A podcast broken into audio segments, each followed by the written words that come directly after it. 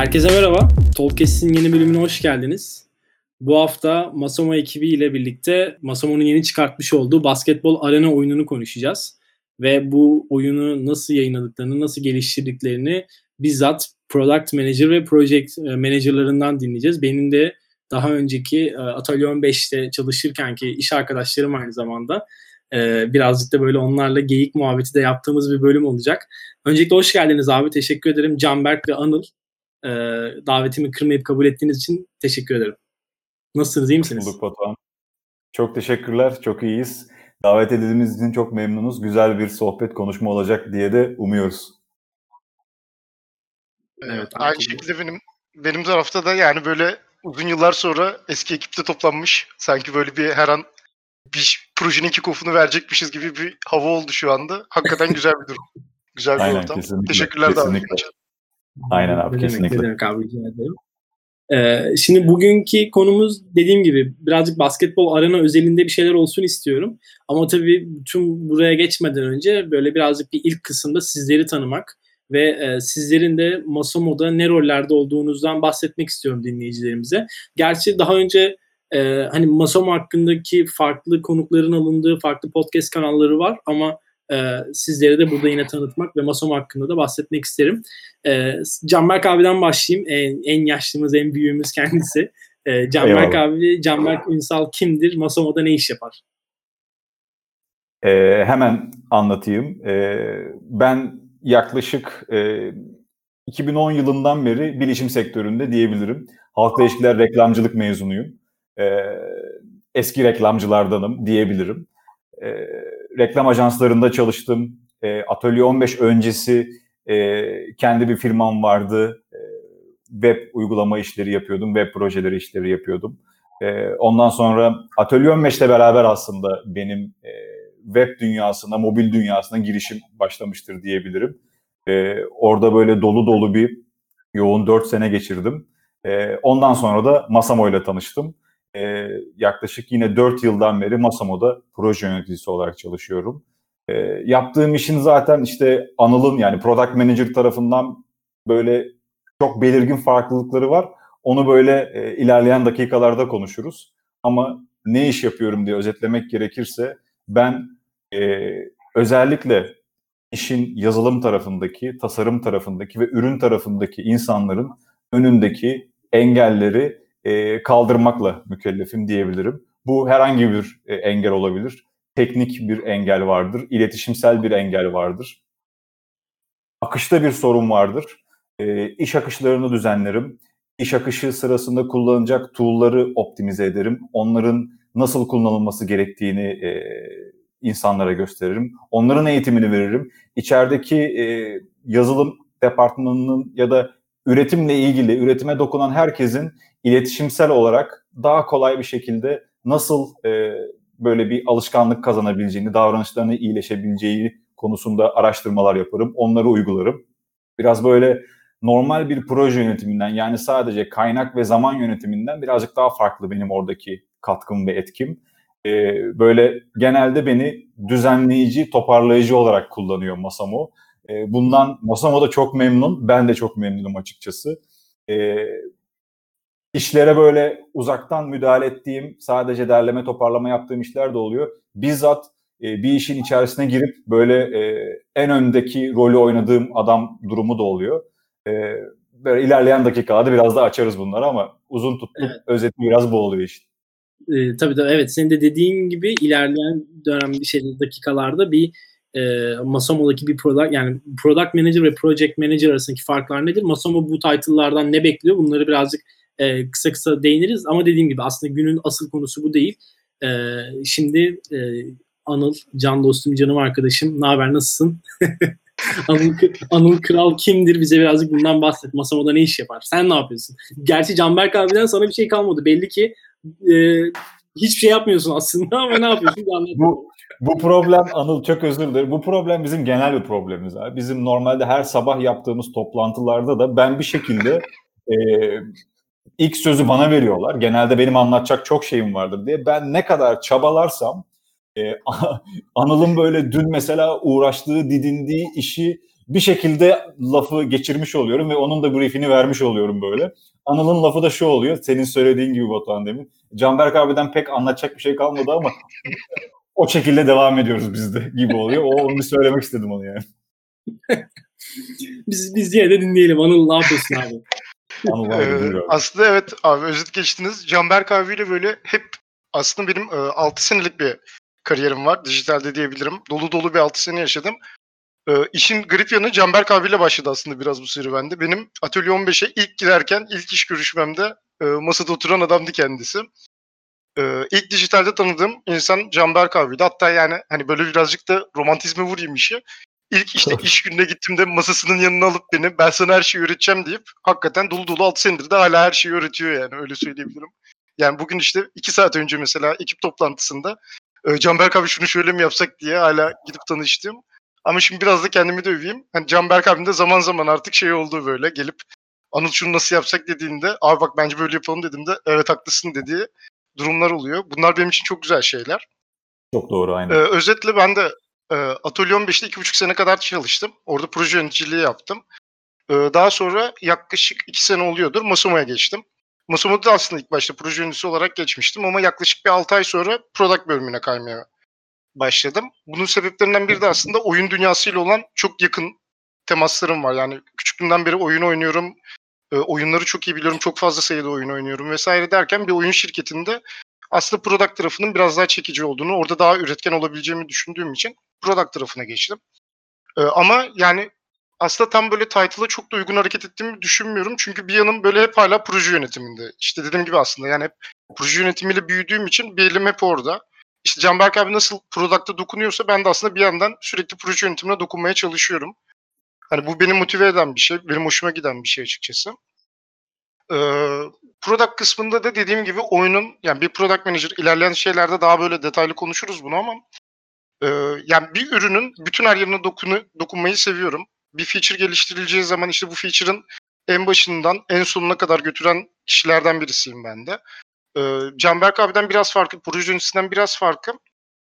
Ee, Canberk abi her yere küçük küçük dokunurken aslında ben bir feature'a odaklandığım zaman belki bir ay, bir buçuk ay, iki ay o feature özelinde tam odağım orada oluyor. Tabii ki de diğer odaklarda da sürekli oyunun her yanını kontrol etmek zorundasınız ama e, bir ekiple birlikte tam bir feature'ı çıkarıyorum. İşte orada bazı sıkışık durumlarda yetiş ya Canberk abi diyorsun, proje yönetiminden yardım ediyorsun, developer'a gidiyorsun, işte stakeholder'lara gidiyorsun vesaire. Yani böyle ürünlerin ortasındaki adam oluyorsun aslında.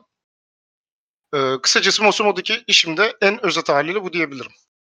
Anladım, anladım. Süper abi.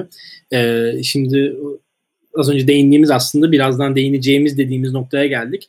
Ee, şeyi ben bir sizden duymak istiyorum. Çünkü e, ben sizle işte öncesinde konuşurken tabii yani arkadaşlığımız olduğu için biliyordum az çok neler yaptığınızı ama şimdi bu Masomo'da product manager ve project manager ayrımı e, çok da böyle burayı burayı uzatmak da istemiyorum çünkü asıl konumuz dediğim gibi daha iler iyi yerlere dokunmak istiyorum ama genel itibariyle Masomo şirket içerisinde product manager ve project manager'ın rollerini nasıl ayırıyor? En keskin hatlarıyla bunları değinsek yeterli olur aslında.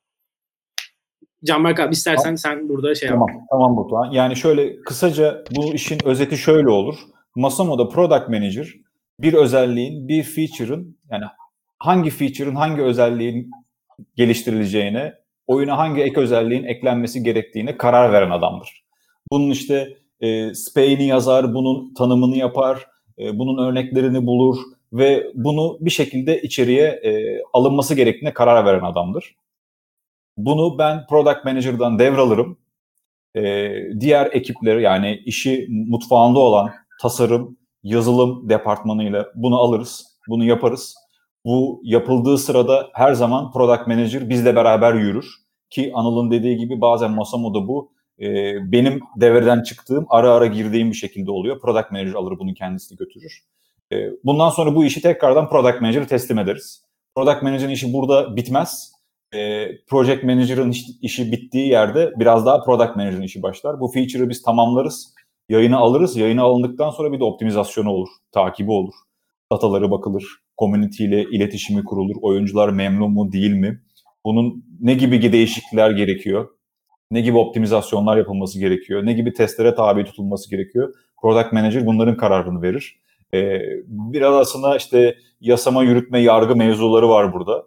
E, Masamo'da birazcık daha farklı işler ama e, değiniriz onlara sonradan. Bizim için en keskin hatları bunlar. Bir tanesi e, product tarafı, product manager tarafı e, neyin yapılması gerektiğine karar verir. Project management tarafı ise bunun nasıl yapılacağını, bu sürecin nasıl götürüleceğini, sıkıntısız bir şekilde bu işin teslimatını nasıl yapılacağını e, yürüten taraf oluyor bizde.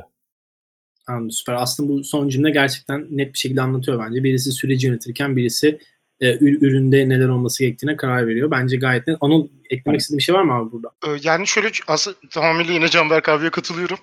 Ee, şöyle bir şey ekleyebilirim. Yani mesela kendi bakış açımdan baktığımda oluyor şöyle oluyor. Ee, Canberk abinin dediği gibi Canberk abinin girmediği kısımlar şunlar oluyor genelde.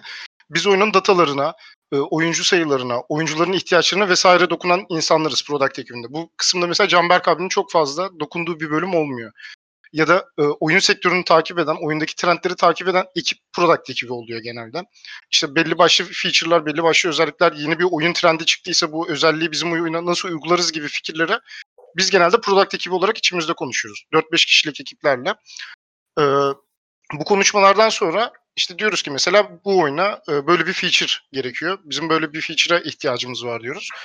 Daha sonra bunun product ekibi tarafından onaylandıktan sonra iş artık aslında proje yöneticisi ve product manager'ın birlikte çalışmasına başlıyor. İşte ben gidiyorum abi bu işi nasıl yapalım? Nasıl kurgulayalım?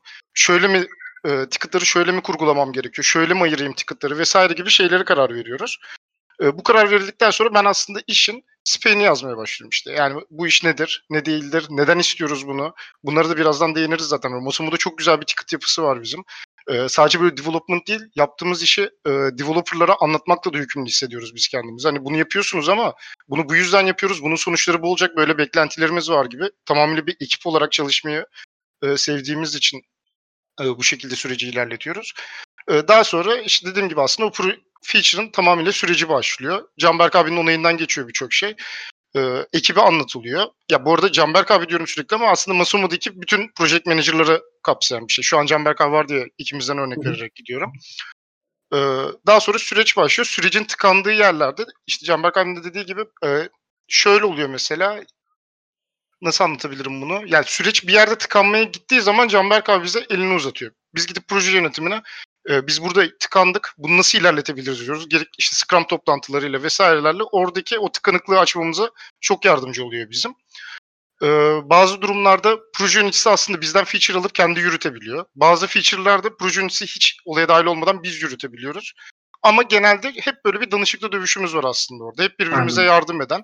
Ya product ve proje ekibi çok çok ayrı ekipler değil. Birbirini ama çok kollayan, çok böyle yardım iç içe olan ekipler. Böyle de olması gerektiğini düşünüyorum bu arada ben de.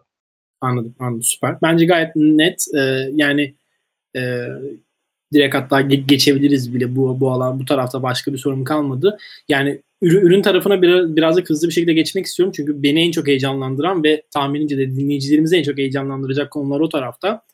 E, şimdi bugünün konusu basketbol arenanın geliştirme süreci ama tabii bundan önce zaten Masamu'nun Kafa Topu 1 ve Kafa Topu 2 diye en azından benim bildiğim kadarıyla iki tane oyunu var zaten. E, ve bildiğim evet. kadarıyla da bunlardan elde ettiğiniz tecrübelerle ya da farklı e, şeylerle, verilerle, bir şeylerle bu basketbol arenayı geliştirdiniz. E, ama basketbol arenaya geçmeden önce de bir tane konuya değinmek istiyorum ki hepimiz e, bu yani sizler de öyle e, aslında Masomo ile birlikte ilk defa oyun sektörüyle tanıştığınızı profesyonel anlamda düşünüyorum. Ki zaten işte öncesinde evet. Atölye 15'te birlikteydik. E, ve Atölye 15'teki ya da bundan önceki tecrübelerimizdeki e, yaptığımız işleri göz önünde bulundurursak genelde işte SaaS projeler, marketplace'ler ya da mobil uygulamalar hatta belki kurumsal e, projeler gibi ayrılabiliyordu.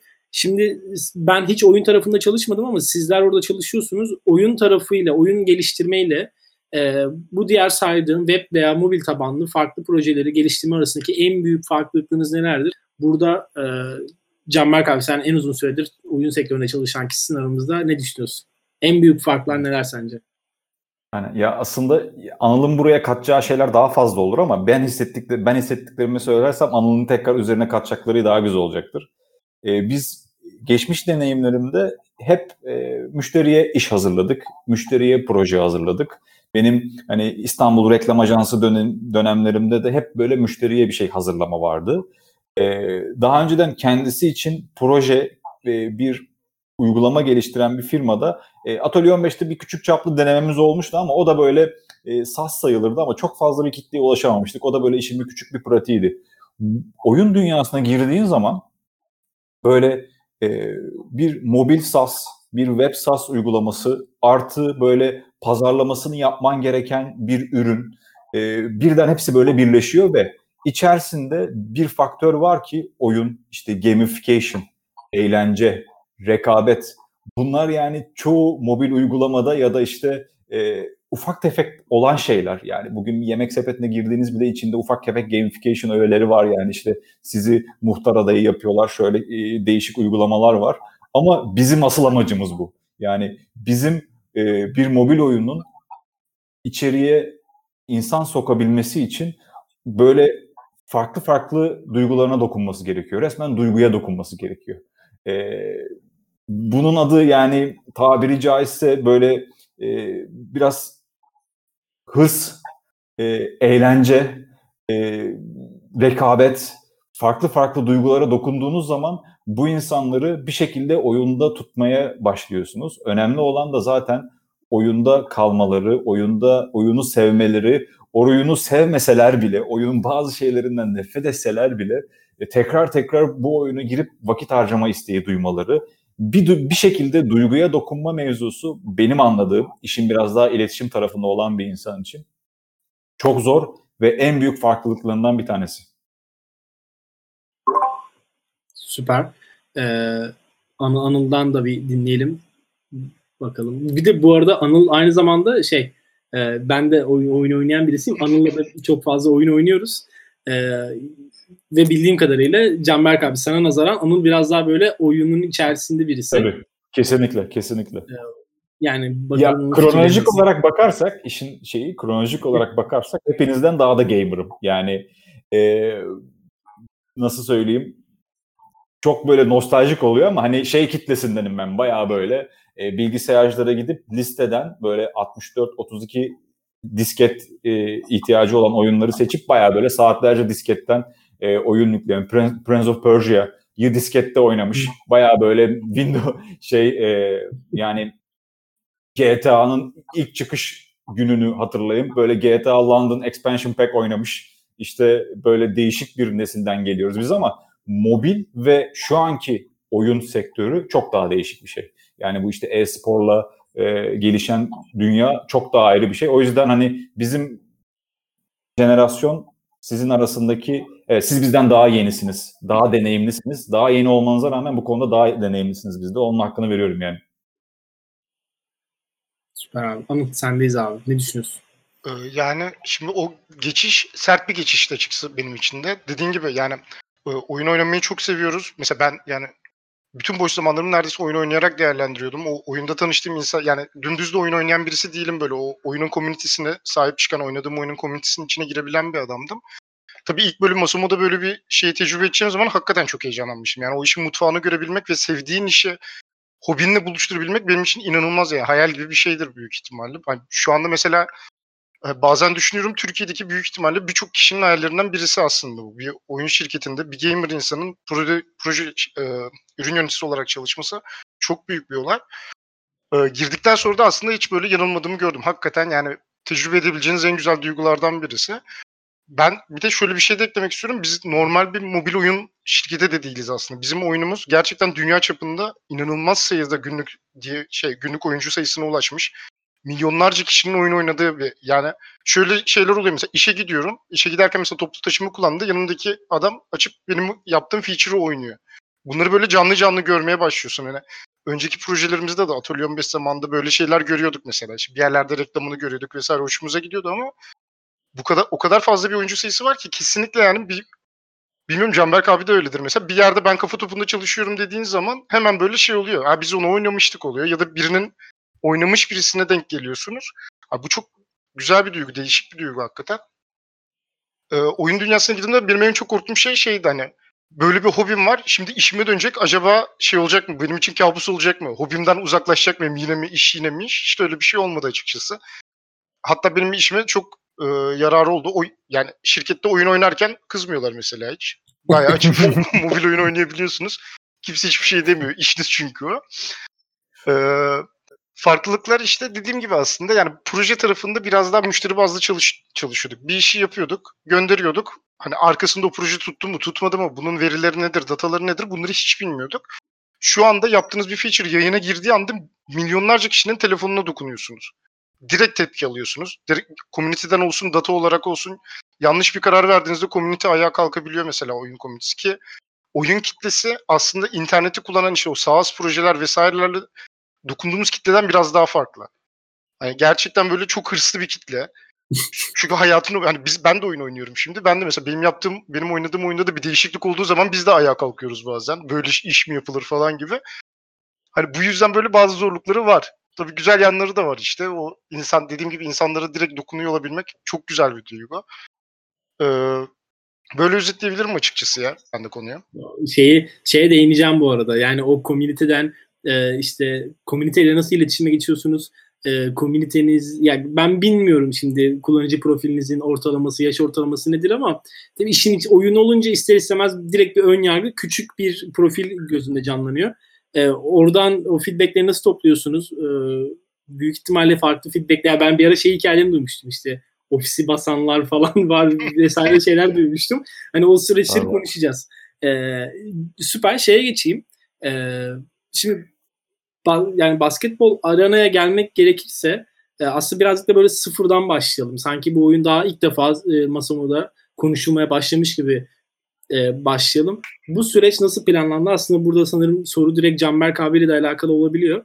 E, bu tamam sürecin tamamını nasıl planladınız? Yani bil, bilmiyorum. Hani bu süreci nasıl yönettiniz? Tamam hemen onu bir kısa özetlemeye çalışayım böyle. Ee, yaklaşık iki sene önce başladı bu. Yani dolu dolu bir iki sene sürdü bu oyunun prototip aşamasından şu aşamaya gelmesi. Şu anda global olarak yayında olan bir oyun.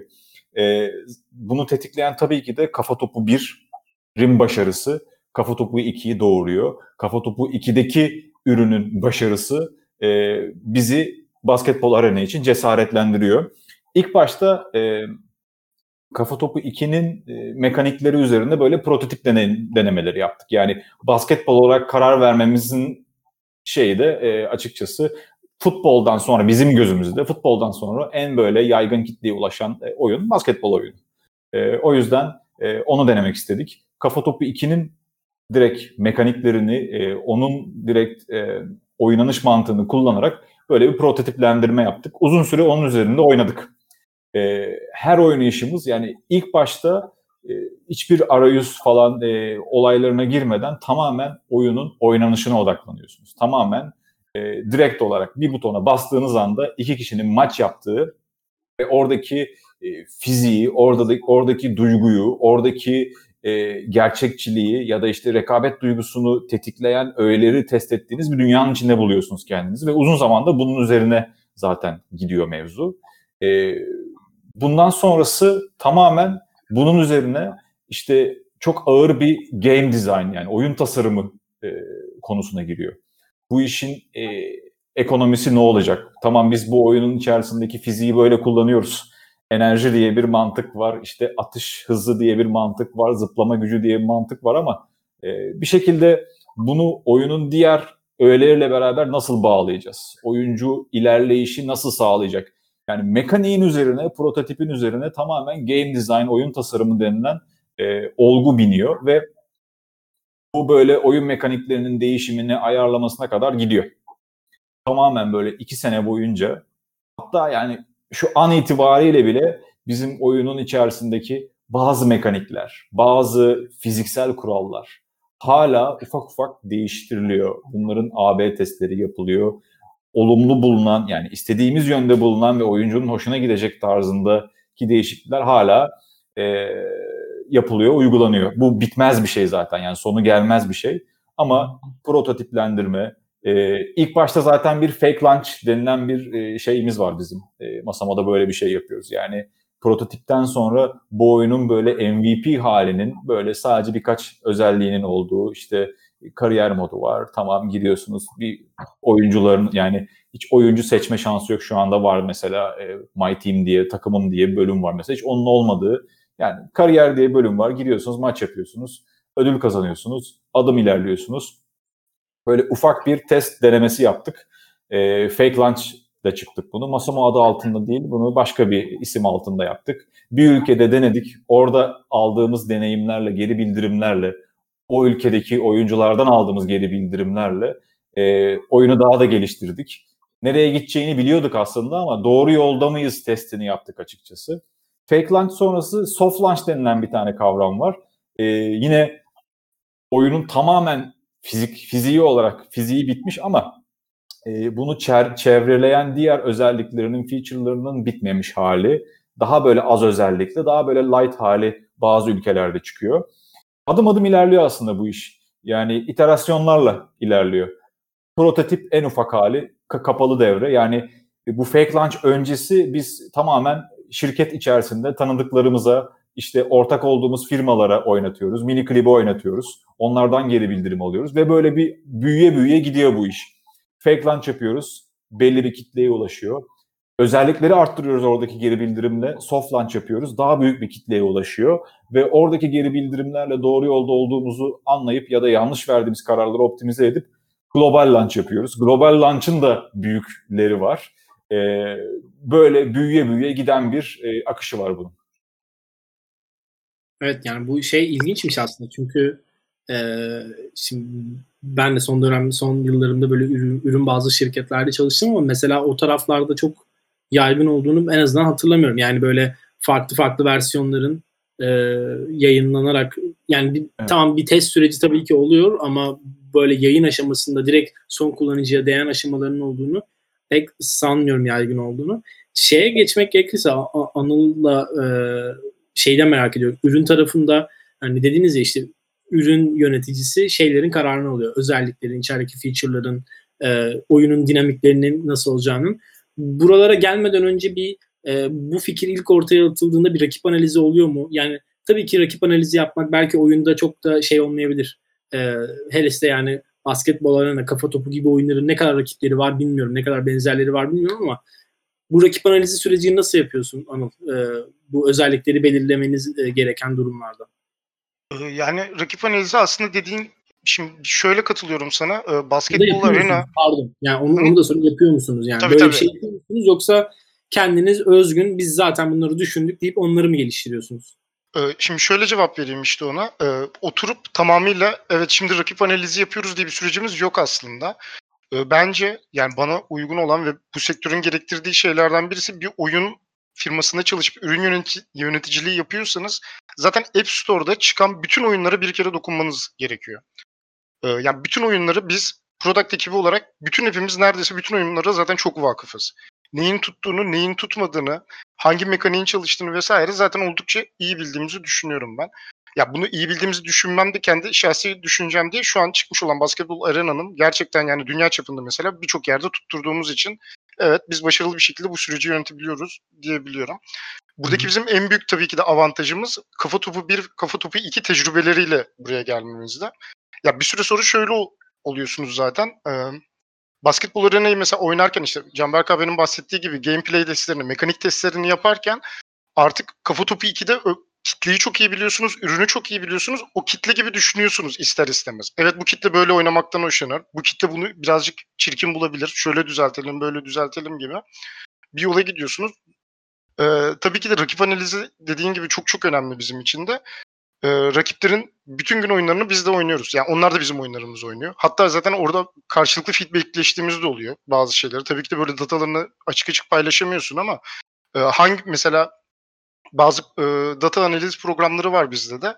İşte bir oyun bir feature'ı yayınladığı zaman gelirinde ne kadar artış olmuş. Biz bunları izleyebiliyoruz. Ha diyoruz demek ki bu feature böyle bir gelir artışı yapmış. Çünkü işte oyunun versiyon çıkma süresiyle gelir artış süresi birbirine tutturduğunuz zaman aslında hangi feature'ın çok kaba taslak olarak ne kadar kazandırdığını vesaire gibi değerlere ulaşabiliyorsunuz. Rakip analizin bu yüzden yani her gün zaten bizim bu benim mesela kendi işlerimden birisi açıp bugünkü oyunların ne kadar e, gelir yaptığı, kaç oyuncuya ulaştığı veya bu oyuncuların komünitelerinden nasıl feedbackler alıyor vesaire gibi konuların hepsinin üzerinde duruyorum ben tek tek. Dediğim gibi kendim de zaten oyun oynadığım için e, bu, bu tür şeyleri çok uzak insan değilim. Zaten yani bizim product ekibi de genelde böyle gamer tayfa diyebileceğimiz developerlar da öyle. Oyun oynayan insanlar olduğu için bu sektörün içinde olduğumuz için böyle hani evet şimdi oturup e, rakip analizi yapıyoruz gibi bir durum olmuyor. Ya yani bu zaten bizim içimize işlemiş diyebilirim kısacası. E, bunun içinde dediğim gibi işte Kafa Topu 2'nin tecrübelerinden çok faydalandık hakikaten. Bu hem mekanik olarak hem özellik olarak oyuncuların neyi sevip neyi sevemeyeceğini az çok biliyoruz. E, onlara uygun şeyler yapmaya çalışıyoruz. E, Canberk abinin de dediği gibi bu koşulda mesela çok fazla AB test yapıyoruz. İnanılmaz bir AB test e, sistemimiz var arka tarafta. E, mekaniklerde en ufak değişiklikler bile mesela atıyorum üçlük atma yüzdesiyle yüzde iki oynuyorsunuz. Oyuncuların geri dönüşlerinde inanılmaz değişimler oluyor. Ya gerçekten bu bölüm mesela anlatınca yüzde ikilik ne kadar olabilir diyorsunuz ama hakikaten inanılmaz şekilde hissettiriyor bu yani. ABT sonuçlarında da hissettiriyor iki varyant arasında. Vesaire gibi İyi. konular var. Pardon bu arada şey gireyim hemen.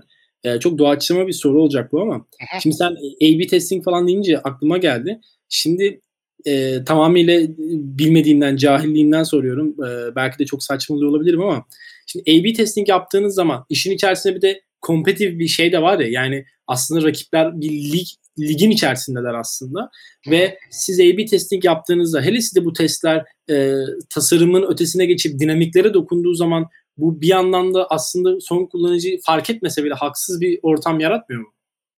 Ee, çok haksız bir ortam yaratmıyor aslında. Çünkü şöyle oluyor yani sorunu şöyle birazcık daha düzenleyeyim istersen.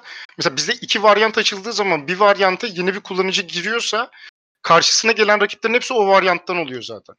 Yani hani atıyorum birisinin üçlük yüzdesi e, şu an tamamıyla sallıyorum bu arada. Bizim oyunda böyle şeyler yok ama e, mesela üçlük yüzdesi %90 yüzdeyle giriyorken başka bir oyuncunun %60 yüzdeli giriyor gibi bir durum yok. İki oyuncunun da %90 %90 karşılaşıyorlar. E, bu şuna yol açıyor. İşte mesela %90'la giren kullanıcıların retention oranları atıyorum e, işte %80 gelirken e, %60'la giren oyuncuların toplam retention'ı %20 ile geliyor. Burada diyoruz ki bize evet yani yüksek şey bize daha iyi retention getiriyor. Bunu biz yayın almalıyız gibi bir şey yapıyoruz. Ya dediğin şey öbür türlü çok haksız, adil bir ortam olmazdı zaten. Bizim için en önemli şey kompetitif ve online oyunlardaki en önemli şey adil bir ortam sunabilmeniz zaten. Herkesin eşit olabilmesi.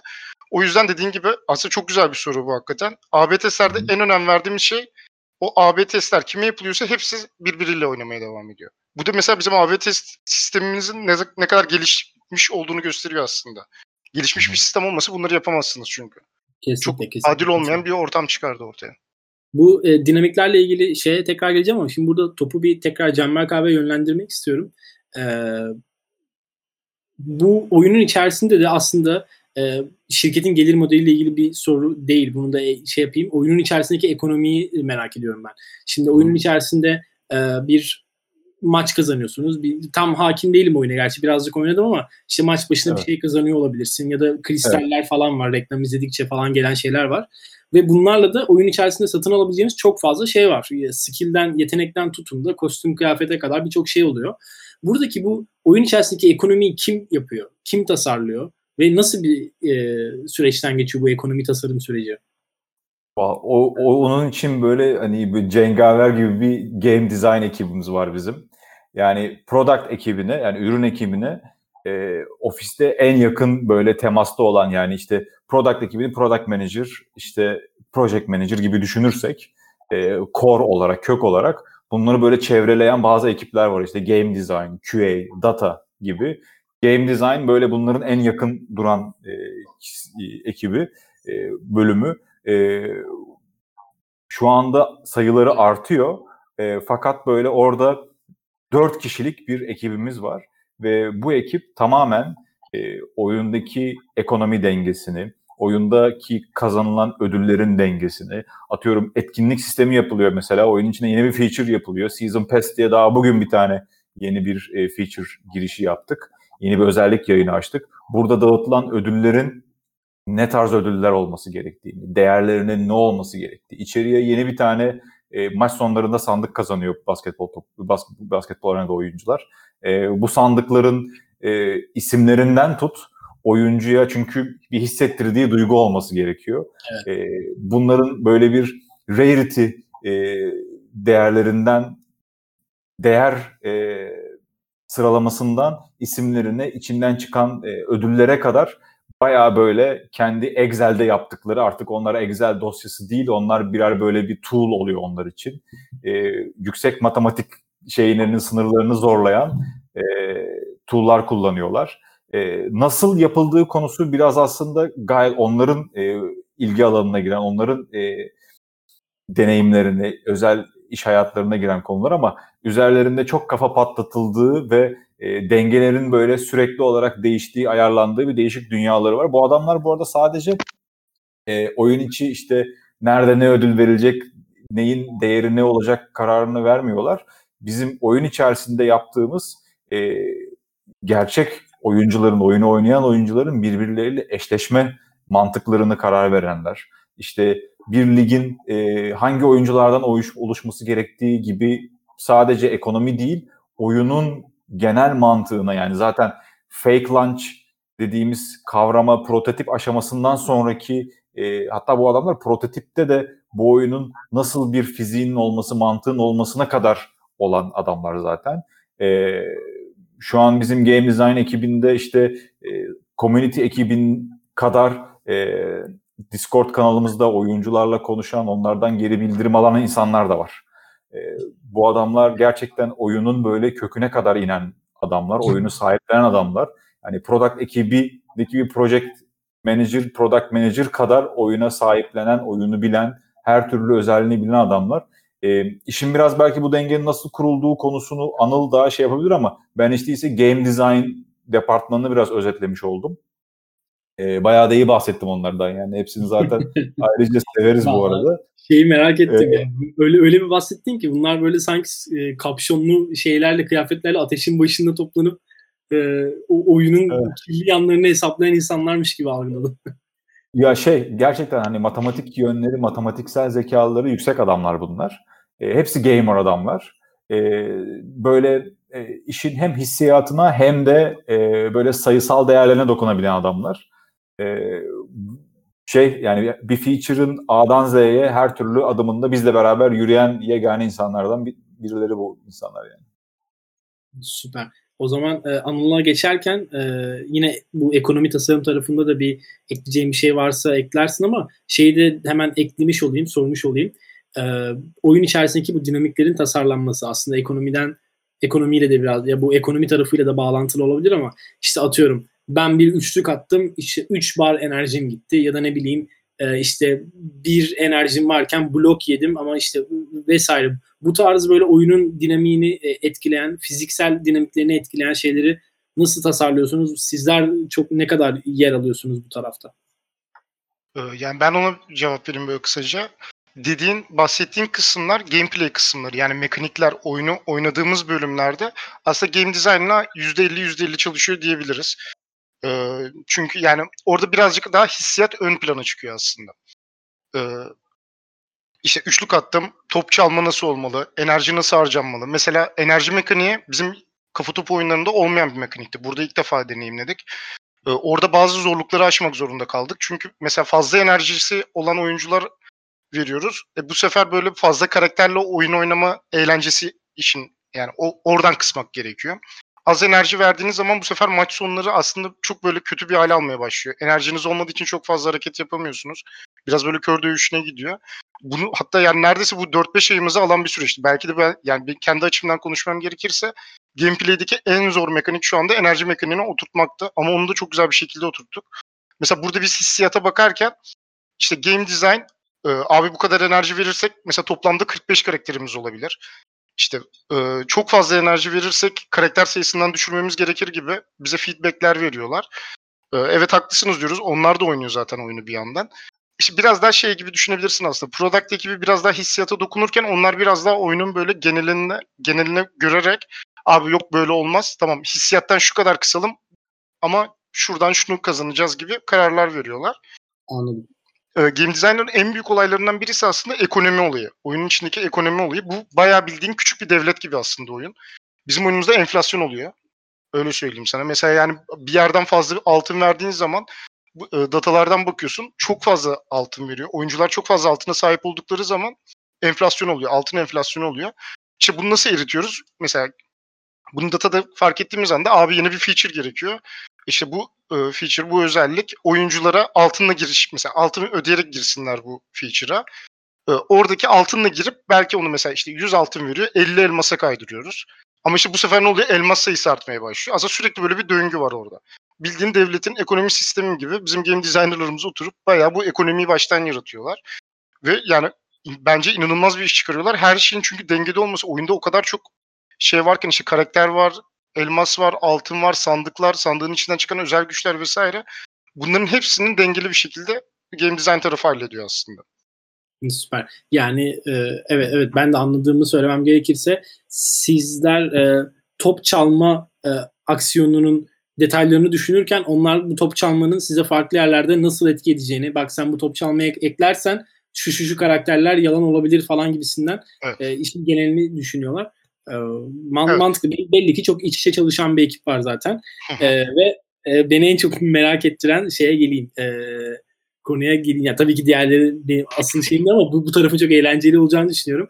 Şimdi abi sizin bir e, kullanıcı profiliniz, kullanıcı profilleriniz var. Her yaştan insanlar vardır diye tahmin ediyorum ama benim ön yargım, benim ilk aklıma gelen şey küçük çocuklar, küçük arkadaşlarımız e, ve e, ama doğru yanlış bilmiyorum hiçbir şekilde. E, bunu göz önünde bulundurmaksızın aslında sorabilirim soruyu da. E, kullanıcılarınızdan feedback nasıl topluyorsunuz? Topluyor musunuz? Bu feedbackler sizin ürün yönetmenize, ürün geliştirme süreçlerinizi nasıl etki ediyor? Buradaki sorunun temel amacı şu. E, şimdi biliyorsunuz ki mesela ben e, kafa topuna ya da masama bir feedback vereceksem aslında birazcık daha düzgün bir şekilde bunu iletebilirim. Ben, e, ama işte 10 yaşındaki bir çocuk bunu iletirken e, hiç iletmeyebilir. Ha, ben hatta direkt evet. düşüneceğim hiç iletmeyeceğidir. Yani kalkıp 10 yaşındaki çocuğun size bir mail atması falan pek tahmin etmiyorum. Bu bende şu soruyu doğuruyor o zaman. Siz demek ki mecburen verileri çok fazla içi dışlı olmalısınız ki e, bu feedback veremeyen kişilerin ne sorun yaşadığını sizin fark etmeniz lazım. E, bu tarafta neler yapıyorsunuz Canberk abi? Bu süreci nasıl yönetiyorsunuz? E, dinlemek isterim. Yani işte şey dediğin gibi yani data bizim için çok önemli. Biz herhangi bir en küçük bir feature'da bile oradaki yaptığımız oyuna yansıyan, görsel olarak yansıyan her şeyin bir de datasını tutuyoruz kesinlikle. Hani bu ufacık bir tane buton, bu buton tıklandı mı, tıklanmadı mı, gösterildi mi, gösterilmedi mi bizim için çok önemli. Ama bunun dışında bizim community management diye bir tane departmanımız var. Bunlar direkt oyunculuğun e, dokunabildiği insanlardan oluşuyor. Hangi kanallar dokunulabiliyor? Şu anda bir Discord e, kanalımız var. Oyuncular oradan bize ulaşabiliyor. E, Discord'da yakın temasta olduğumuz oyuncular var. E, onları moderatör olarak atıyoruz. Onlar da oyunculara yardımcı oluyor. Bizim support ekibi harici. E, bir support sayfamız var support.masama.com diye. E, gerçekten ciddi problemi olan oyuncular oraya yazıyor. E, Discord daha hızlı tabii ki de. E, oradan direkt e, yeni bir feature çıktık bugün. E, onunla ilgili direkt yakın temasta olduğumuz oyuncularla ilk iletişime geçebiliyoruz. Daha sonrasında diğer oyunculardan da geri bildirim geliyor. Yani çok hızlı geri bildirim alabiliyoruz onu söyleyebilirim. E, sosyal medyayı çok aktif kullanıyoruz. Instagram'dan oyuncular bize ulaşıyor, Facebook'tan ulaşıyor, Twitter'dan ulaşıyor. Yani birçok mecradan istedikleri zaman bir, şey, bir şekilde bize ulaşabiliyorlar. Ama ulaşamayan oyuncular da var tabii ki de. Ulaşamayan oyunculara da ne oldu acaba? Nerede tıkandı bu adam da oyunu bıraktı? Ya da nerede ilerleyemedi de canı sıkılmış olabilir bilgisini biz datadan alıyoruz kesinlikle. Ee, oyuncu kitlemiz Kafa Topu 2 ile ya Kafa Topu 2'de inanamazsın ama gerçekten böyle e, kelli felli dediğimiz adamlar da bu oyunu oynuyor. Böyle daha e, konuşamayan ama e, ekrana dokunabilen insanlar da, küçük insanlar da, çocuklar da bu oyunu oynuyor. Çok geniş bir yelpazemiz var. E, fakat bildiğimiz kadarıyla Kafa Topu 2'de böyle e, kadın oyuncu kitlesini tam yakalayamamıştık. Bu basketbol arena ile ilgili onu yakaladığımızı düşünüyoruz açıkçası. E, kadın oyuncu kitlesinde yüksek bir artış var.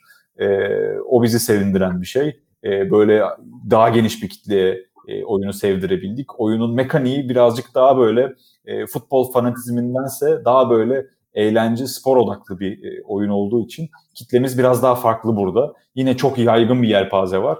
İnan yani böyle 50 yaş üzeri insanlar da bu oyunu oynuyor. 10 yaş altı küçük insancıklar da bu oyunu oynuyor. E, community bizim için gerçekten önemli.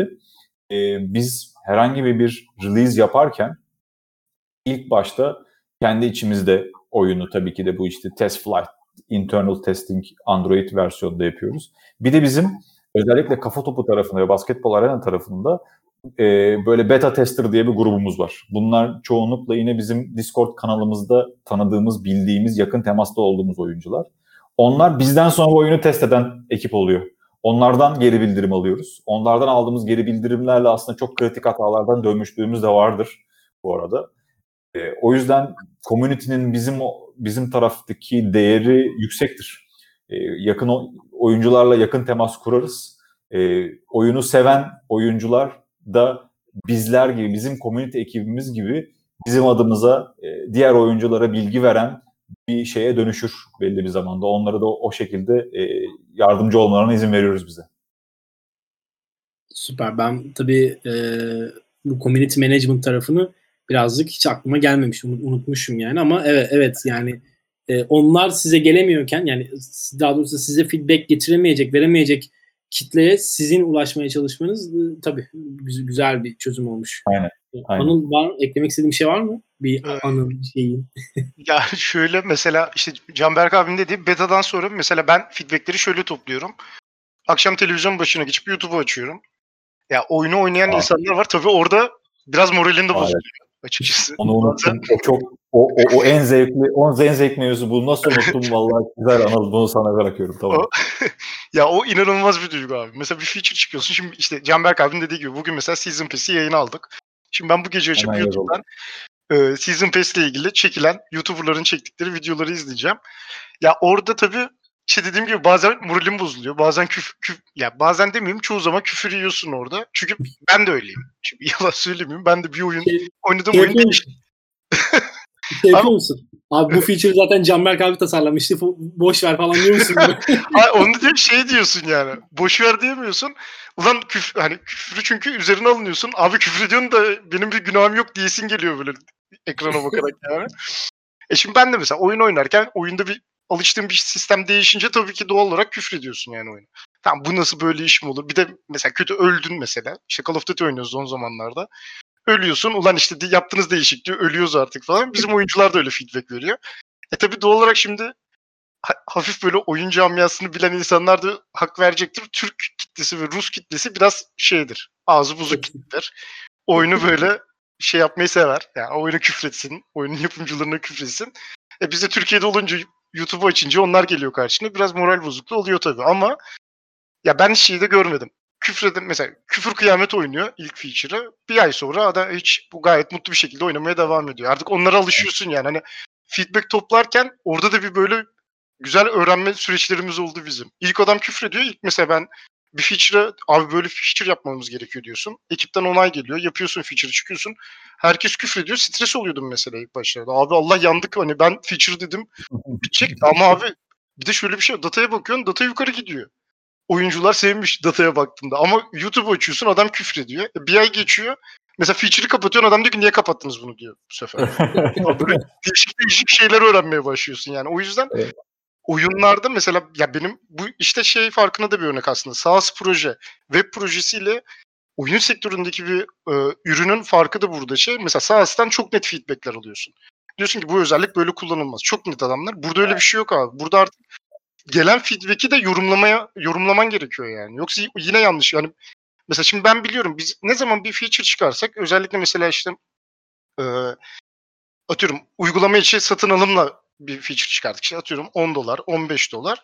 Yandık zaten. Yani çıkarttığın anda ilk bir küfür yiyeceksin abi. İlk bir hafta küfürle geçiyor. Ama ya adam şeyin de farkında değil. Aslında onun çok seveceği bir şey yapıyorsun. Adam onu bir, bir hafta sonra anlıyor. Ha güzelmiş hakikaten bu ya falan diyor yani. Onu işte bir süre sonra böyle gelen o feedbackleri içeride harmanlamayı öğreniyorsun. Dediğim gibi data bu işin en önemli kısmı. Ne kadar işte sana karşı gelse de e, dataya baktığın zaman oyuncular mutlu abi. Mesela alt, günde 6 maç yapılıyormuş. 10, 10 maça çıkmış. E mutlusunuz işte o zaman diyorsun ama adam istemsiz olarak tepki veriyor işte. Birazcık o oyun şeyi. Ben de öyleyim çünkü. Kendimden örnek veriyorum zaten.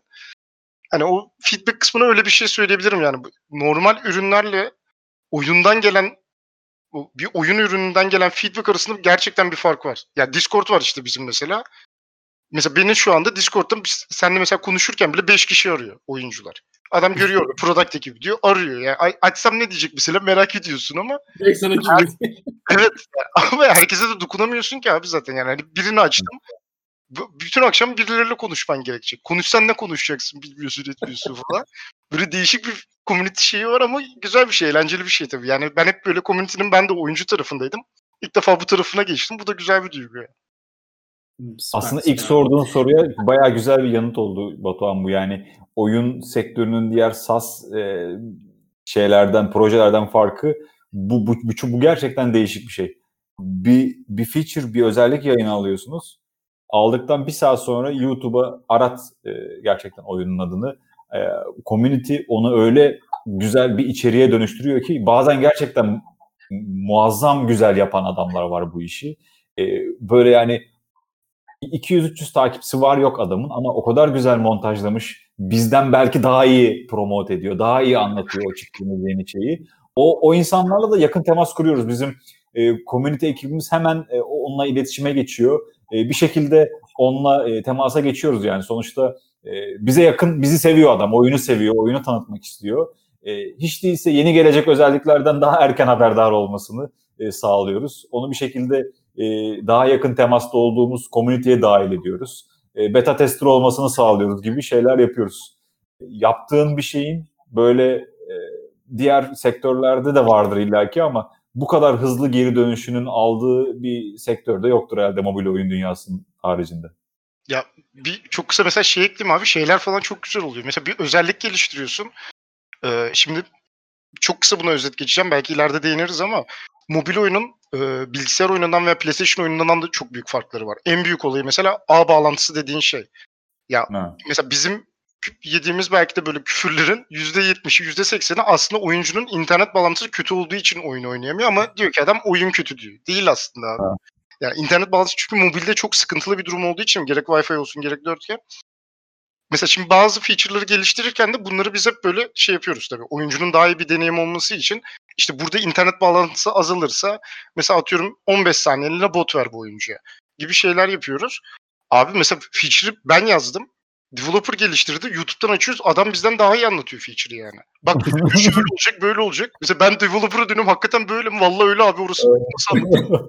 Hani böyle güzel geri bildirimler de alıyoruz. Onlar da bize oyunu öğretiyor aslında. Evet, evet. Zaten işte dediğim gibi SaaS projeden farkı şey abi. SaaS'ta müşteriye direkt ürünü sen net bir şekilde veriyorsun. Sen anlatmakla mükellefsin. Burada baya baya böyle %70'ini biz %30'unu oyuncular yapıyor aslında. Gelecek feature'ları oyuncular feedbackleriyle karar veriyor neredeyse yani. Oyun içinde gösterdiği davranışlarla işte dediğim gibi oyunu bize anlatıyor adamlar. Yani ben mesela biri Kafa Topu 2 oynuyorum dediğinde bir dinliyorum. Ulan diyorum bizim oyundan mı bahsediyor bu adam diyorum. Hani hiç bakmadığım yerlerden bakıyor adam o kadar böyle değişik ve güzel bir duygu ki o yüzden bak çok güzel oldu bu konuyu açman. Yani feedback gerçekten bizim ya bir mobil oyunun feedback toplaması, community yönetimi inanılmaz bir olay ya. Evet e, evet, evet yani kesinlikle e, tam tahmin ediyordum böyle verimli cevaplar alacağımı. E, evet kul kulağa hoş geliyor gayet. Şeye değineceğim. E, şimdi aslında bu işte bir e, aklımda bir şey soruları vardı ama bunları aşağı yukarı cevapladık. Yani bir oyun ekibi inspiration'ını nasıl yapar? Yani bugün e, oyunda top çalma var. Tamam top çalma diye bir şey sporun her alanında var ama e, yani neden basketbol arenada var mesela? Bunu kim düşündü? Neden var yani? Bas ama tabii bu birazcık basketbolun kendisinden de geldiği için tabii ki çok basit bir konu olabilir ama bu evet. ve bunun gibi şeylerin inspiration nasıl yapılır? Bu top çalma olmaz da başka bir şey olur. Atıyorum örnek veriyorum. Bu tarz inspiration'lar nasıl olur? Bunlara az çok değindik ama böyle spesifik olarak değinmek istediğiniz bir konu varsa güzel olur açıkçası. Ya tabii ki biz şeyi hani basketbol arenanın bu fizik kurallarını, oyunun gameplay'ini e, oluşturduğumuz anda neredeyse yani App Store'daki, e, Google Play'deki basketbolla ilgili tüm oyunları oynadık. Yani ta böyle eski e, bu Neo Geo oyunları zamanındaki böyle e, NBA Jam'den tut diğer oyunlara kadar böyle yani nostaljik oyunlara kadar geri döndük. E, oyun sektöründe benim anladığım şöyle bir şey var çok güzel bir kelime bu benchmarking. Abi, örneklendirme. Yani e, böyle çoğu zaman Amerika'yı yeniden keşfetmek diye böyle klişe bir tabir var. E, çoğu mekaniği, çoğu uygulaması tutmuş bazı kurallar, bazı fonksiyonlar, bazı mekanikler var. Senin bunları alıp çalıştığını düşündüğün farklı oyunların, farklı uygulamaların sırf oyun da olmasın yani. Bu web projesinde, mobil projede içinde gamification öğeleri bulunduran bazı mekanikler var. Bunlar çok net güzel çalışıyorlar. bunları kendine göre nasıl uyarladığın önemli. Bunları nasıl optimize ettiğin önemli. Bunları bir şekilde nasıl böyle e, kullanılabilir kıldığın önemli açıkçası. Yoksa e, şöyle mobil oyunlara baktığın zaman e, içeride kullanılan o dediğim mekanikler 3 aşağı 5 yukarı birbirine çok benzerler. E, biz de öyle yapıyoruz. Biz de benchmarklıyoruz. Biz de e, farklı oyunlardaki farklı özellikleri farklı biçimde değer yapıyoruz, değerlendiriyoruz. Orijinalinden çok çok daha başarılı oluyor. E, kendi tarzımız olmuş oluyor çünkü. E, ama dediğin gibi böyle basketbol oyununun içinde olan, futbol oyununun içinde olan bazı şeyler var. Her şeyi kullanmıyoruz mesela. Hani e, tamamen kendimize göre bir dünya oluşturduk. Yani basketbol oyunundaki tüm fonksiyonlar yok. İşte atıyorum steps diye bir şey yok bizim oyunda. Ya da işte e, timeout diye bir şey yok. Yani kendimize göre kendi e, oyundaki oluşturduğumuz o mobil oyununun da izin verdiği dünyaya göre bunları evirip çeviriyoruz. Kendi dünyamızı yaratıyoruz orada yani. Süper. Evet. Ee, dediğim gibi daha önceden de biraz değindiğimiz bir konu olduğu için aslında e, bence yeterli bir konuda. Biraz da çok böyle uzat şey e, vakti de çok iyi değerlendirmeye çalışıyorum. E, şimdi son olarak şeyi konuşmak istiyorum aslında. Şimdi Mas Masomo geçtiğimiz yıllarda mini klipte bir e, anlaşmaya gitti, bir işbirliğine gitti. E, bunu böyle çok uzun hani bir yatırım bölümü olmadığı için ya da bir satın alma, bir exit bölümü olmadığı için bu çok detaylara inmemize gerek yok belki ama şeyi merak ediyorum. Yani işin e, business tarafından ziyade product tarafını, teknik tarafını merak ediyorum. Mini clip, Masomo mini clip işbirliğinin Masomo ekibine katkısı ne oldu? Ürün, ürün tarafında yoksa mali tarafı, business tarafını çok merak etmiyorum şu an. E, ne gibi katkıları oluyor da ne gibi katkıları oluyor? Ben Anıl'la böyle arkadaşlarımızla işte dışarıda buluşup konuştuğumuzda işte e, İngiltere'deki ekibin e, İngiltere değil mi Anıl? Doğru, doğru söylüyorum. Evet. E, evet. E, orada oradaki ekibin e, sizi çokça beslediğini falan söylüyor ama tabii detaylara hakim değilim. Bu süreç nasıl oluyor? Anıl belki ben, sen de bunu Çok kısa ben başlayabilirim bu e, soruya. Şöyle oluyor aslında yani mesela benim için açıkçası yani tabii bu şimdi söyleyeceğim şeyler şirketin işte mali durumları vesaire bunları geçerek konuşuyorum. Sadece bir product manager olarak konuşuyorum. Ee, inanılmaz mesela katkısı oldu bana. Şöyle katkısı oluyor. Mesela yapacağınız bir feature işte geliştirdiğimiz bir feature'a Mini, şimdi Miniclip bizden çok daha eski bir oyun şirketi. Hatta yani bu işte Flash dönemlerinden beri miniclip.com'da başlayan bir serüven onlarınki. Bizden çok daha eskiler bu sektörde. Çok daha fazla oyunları var bizden. Çok daha fazla tecrübeleri var. Bu bizim birazcık elimizi rahatlatıyor doğal olarak. Çünkü büyük ihtimalle bizim e, oyuna koyacağımız bir feature'ı onlar kesinlikle bir oyununda bir yerinde denemiş oluyorlar. E, bu işi optimize etmiş oluyorlar. Bu için e, nasıl geri bildirim alacaklarını biliyor oluyorlar. Biz de bu sayede mesela ben bir feature geliştirirken çok rahat bir şekilde bizim ortak bir Slack'imiz var. Slack'ten çok rahat bir şekilde işte biz böyle böyle bir şey yapıyoruz. Burada dikkat etmemiz gereken noktalar var mı? Ee, siz burada mesela hiç fail ettiğiniz bir durum oldu mu? Ne yaptınız da başarılı geri dönüş aldınız gibi şeyleri soruyorum ve belki bizim böyle işte feature bitirdikten sonra 3 ay 4 ayda optimize edeceğimiz o süreci bayağı biz feature'ı daha yaparken optimize etmiş bir şekilde çıkıyoruz. O yönden hani biz de aynı şekilde onlara çok fazla bildirim veriyoruz. Çünkü bizim aslında onlarla e, oyun tiplerimiz, oyun türümüz çok fazla tutmuyor birbirine. Ya biz daha bir, böyle PvP, onların da PvP'si var tabii de biz daha böyle işte spor oyunları mesela gibi şeylerdeyken onların farklı oyun tipleri var. Bu yüzden onlar da bizden bilgi çok fazla alıyorlar. Bizim de ondan bilgi aldığımız oluyor. Yani bir product ekibi olarak mesela böyle e, bir birleşiminin ben çok yararını gördüm açıkçası. Aslında böyle... bir fikrin pardon aslında bir fikrin böyle early stage bir teyit gibi bir şey oluyor sizin için. Evet yani kesinlikle. Kesin, yani mesela bizim üzerinde düşündüğümüz bir fikri onlar iki sene önce e, oyuna koyup fail ettiğini görüp kaldırmış olabiliyorlar. Bize baya baya mesela ikinci haftada, üçüncü haftada biz onlara böyle bir işte biz böyle böyle bir şey düşünüyoruz. Ne düşünüyorsunuz dediğimizde abi sakın yapmayın işte biz yaptık. Ee, böyle böyle fail oldu bak şu oyunlar yaptı fail oldu deyip bizim bayağı mesela belki de 3 aylık boşuna geçecek bir e, üretim sürecini ortadan kaldırmış oluyor onlar. Ya da mesela işte bir feature işte dediğim gibi mobil oyun bu arada şöyle bir sektör. Gerçekten çok yeni bir sektör. Yani hala böyle mobil oyunun belli kuralları yok mesela. Yani bu bizim en çok hani benim mesela hoşnut olduğum bir şey. Hani şu yaparsan tabii ki de Amerika'da Amerika'yı keşfetmeye yeniden gerek yok. Bizim zaten sektörün en kurtarıcı en güzel laflarından birisi ama burada yani Amerika bile keşfedilmiş değil aslında şu anda da doğru düzgün. Bir de free to play oyun yapıyoruz biz mesela. O kadar çok böyle keşfedebileceğin şey var. Belli bir kural yok. Birisi başka bir mesela atıyorum Battle Pass'i birisi 20 stepli yapıyor. Birisi 120 stepli yapıyor. İkisi de tutuyor. İkisinin kendine göre avantajları dezavantajları oluyor vesaire. Daha belli başlı kuralları olmadığı için de biraz daha böyle şey gidiyoruz. Ee, güzel gidiyoruz. Mini klibin de işte bize etkisi o yönden çok fazla oluyor. Onlar farklı bir şey deniyor. Biz farklı bir şey deniyoruz. Optimum şeyi daha güzel bulabiliyoruz yani. Anladım. Anladım. Süper. Canberk abi eklemek istediğin bir şey var mı buraya? Ya şöyle aslında Batuhan, mini klibi biz böyle Stack Overflow gibi kullanıyoruz biraz. Yani e, or, onlar biz deneyim konusunda, sektör deneyimi konusunda bizden bayağı bir öndeler. E, ve sırf ürün değil, e, proje yönetimi konusunda da bayağı faydalanıyoruz orada. Çünkü adamların içeride e, böyle agile koçları var, Scrum Master'ları var. Scrum Master'ları eğiten insanları var. E, Pedro diye bir arkadaş var mesela. Ben aylık konuşmalar yapıyorum onunla. Her ne kadar biz Masamo içerisinde Scrum yapmasak bile e, o adamla bazı şeyleri konuşuyor olmak benim kendi düşünce tarzımı etkiliyor ve ben ondan aldığım o tarz geri bildirimlerle içerideki bazı şeyleri, bazı akışları değiştirebiliyorum.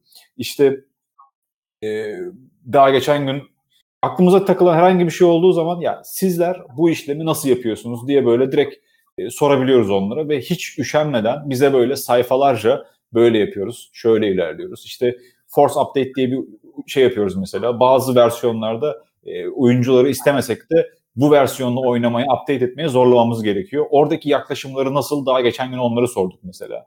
İşte ne kadar süre önce bu force update'i yapmak gerekiyor, etmek gerekiyor gibi bilgiler alıyoruz ondan. Legal işlerde çok kullanıyoruz. Ee, yani privacy policy metinlerinden tutun terms and conditions'ı nasıl çıkarmamız lazım, kullanıcıların hangi şu datalarını topluyoruz, bunları onlara nasıl iletmek lazım gibi legal konularda büyük yardımcı oluyorlar bize. Çünkü artık böyle bir saf Türkiye'de değil tüm dünyada e, geniş çaplı oyuncu kitlerine ulaştığımız için böyle GDPR'lar e, Anıl şimdi birazdan alerji geçirecektir GDPR'a çünkü bayağı alerjisi vardır onun. Çok berbat konulardır. E, böyle kullanıcı data hakları gibi böyle gerçekten mide bulandırıcı konular var. O konularda acayip yardımcı oluyorlar bize. Baya baya bir iş yükü alıyorlar. Bizi böyle sanki yurt dışında bu işi yapmış insan e, deneyimine kavuşturuyor miniklip. Türkiye'de öyle bir şey vardır yani. E, yurt dışındaki iş deneyimi insana böyle değişik bir e, vizyon katar. E, biz de bu adamlarla iletişime geçerek kendimize o vizyonu açıkçası oturduğumuz yerden katmaya çalışıyoruz. Evet, evet. Yani anladığım kadarıyla biz business tarafını bir kenara bırakırsak yine yine bir mentörlük yapıyorlar aslında. Kesinlikle, yani, kesinlikle. Siz de onlara fikirlerinizi anlatıyorsunuz. Evet. Ee, süper. Abi çok teşekkür ederim ikinize de. Ee, benim merak ettiklerim bu kadardı. Bence çok güzel bir bölüm oldu. Özellikle basketbol arena detaylarına indiğimiz taraflar ve feedback tarafı beni çok eğlendirdi. Ee, tekrar tekrar çok teşekkür ederim davetimi kırmayıp kabul ettiğiniz için. Ee, Biz de teşekkür ederiz. Bu kadar. Çok mersi. Görüşmek üzere. Görüşmek üzere. İyi akşamlar. Görüşmek üzere Batu.